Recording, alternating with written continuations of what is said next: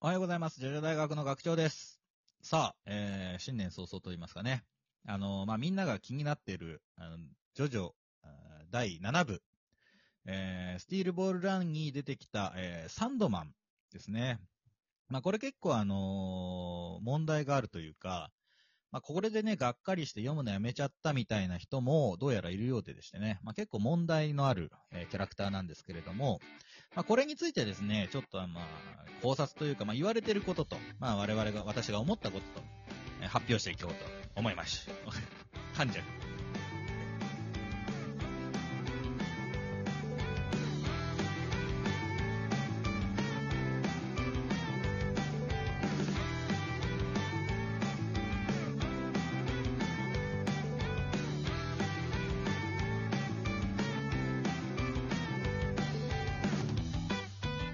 はい、改めましておはようございます。ジョジョ大学の学長です。大学の友達のんです。おはようございます。盛大に噛んでましたけど、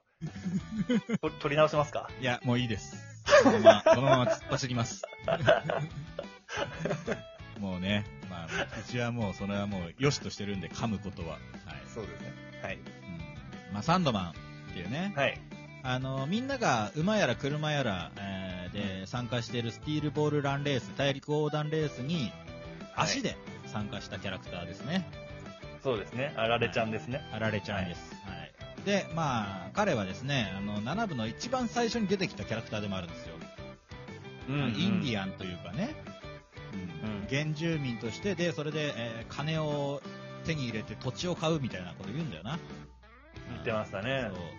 いうキャラクターとして出てきたんですが、これがですね、みんな、期待したわけですよ。サンドマン一体どうなるんだみたいなね。そしたら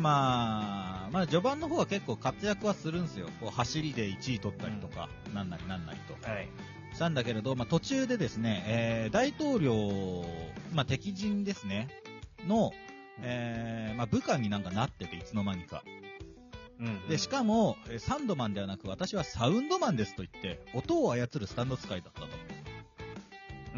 いうようになったと、はい、で、あっさりとは言わないけれど、主人公たちジョニーとジャイロの、コンビネーションに敗れるという、そして、サンドマンの物語は終了をしてしまうというね、そういうキャラクターなんですよ、はい、どう思ったまずどう思ったか、登場した時はさ、こいつは7部の主人公なのかなぐらいに思ったよね。だから特別その一目置いて追っかけてるキャラにはなってたし、やっぱりいろんなキャラいるけど、やっぱりそのジャイロとかジョニーとはまた別枠でサンドマンも、応援したいキャラとして一人いたと。そうだよな。だけどなかなかこうサンドマン活躍というか出番がなくなったなと思ってたら、敵として出てきて、そうサウンドマンって名乗った時は、何それって思ったよね。やっぱり思ったよな。っていう、キャラクターでしたってことだよね。はい、で、このサウンドマンっていうのが本名で、サンドマンっていうのは白人が、聞き間違えて勝手にそう言ったっていうふうに言うんだけど、姉ちゃんとかねにもサンドマンって言われてたじゃねえかっていう、砂男って言ってたからね。言ってたんだよねっていうのに関してですよ。はい。これはね結構言われてるんだけど、はい。これはねジョジョ第1部を思い出してほしいと思う俺は。おう。ジョジョはさ、ジョナサン・ジョースターはね、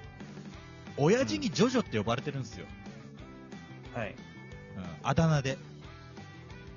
だからサンドマンもあだ名としても定着しちゃったと、部族に。でもうサウンドマンなんだけど、サンドマンとも家族もそう呼んでたと、あだ名でね、というふうに納得するしかない。これはジョジョ礼儀作法が納豆なんぞ言ってたでしょ。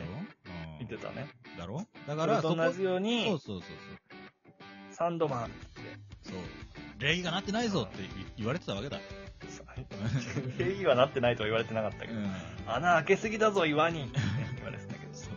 穴開けすぎたのはあれは別にサンドマンじゃないと思うけど、そうだった。ジャイロですね。ジャイロだと思うんだけど、あれは、まあそういうわけで、うん、これに関してだから、急にそんなこと言われて腹立ちました嫌ですみたいなことは言っちゃいかんよっていうことだね。前例があるわけだから、うん、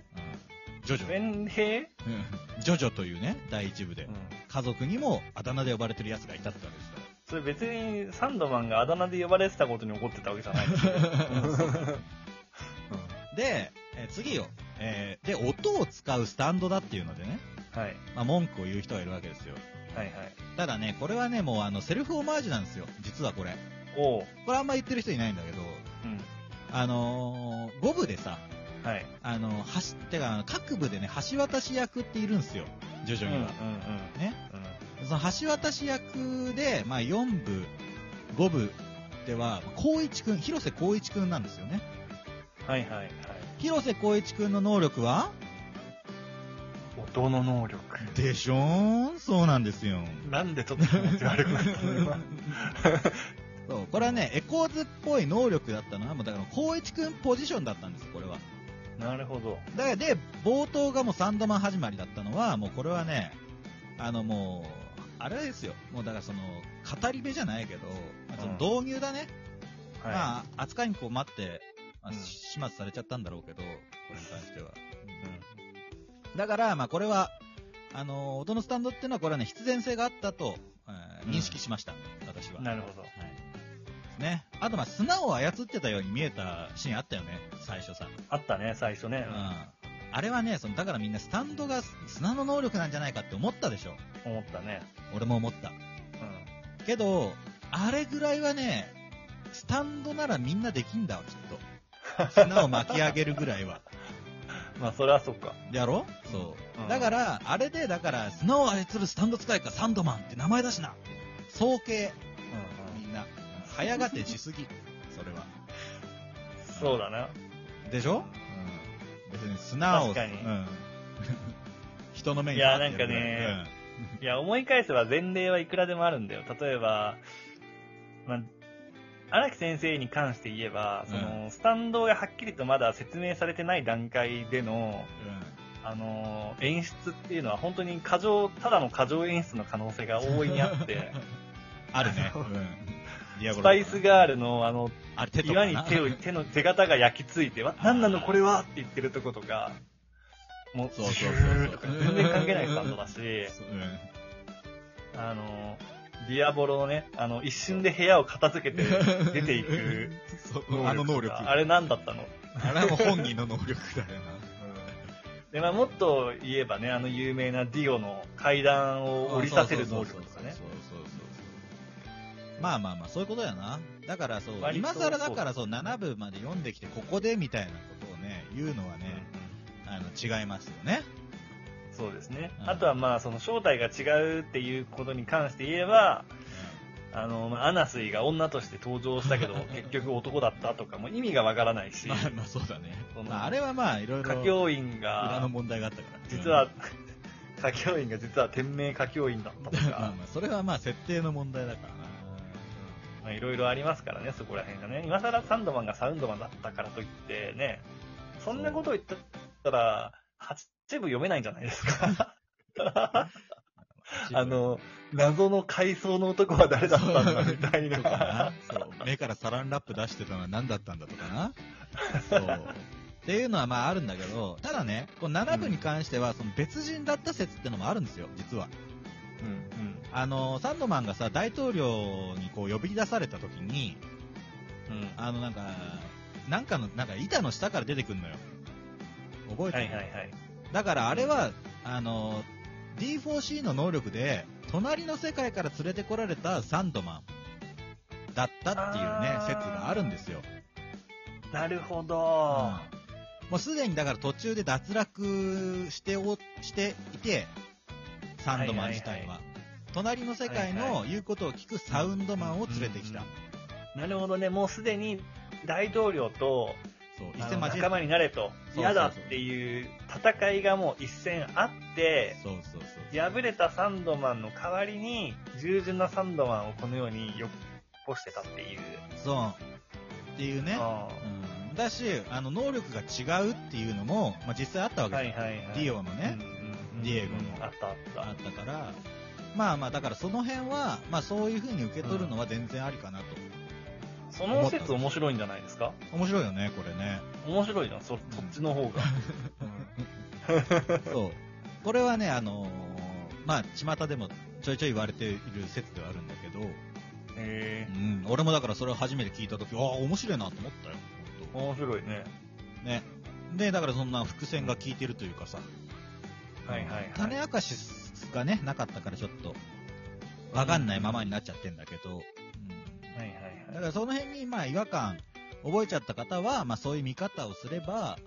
割と、うんうん、すんなり入ってくるかもしれませんねっていう。なるほど。ですね。いいじゃない。やろ？うん。っていうのをちょっとまあまとめて、今回はですね、まあ話してみたわけだ。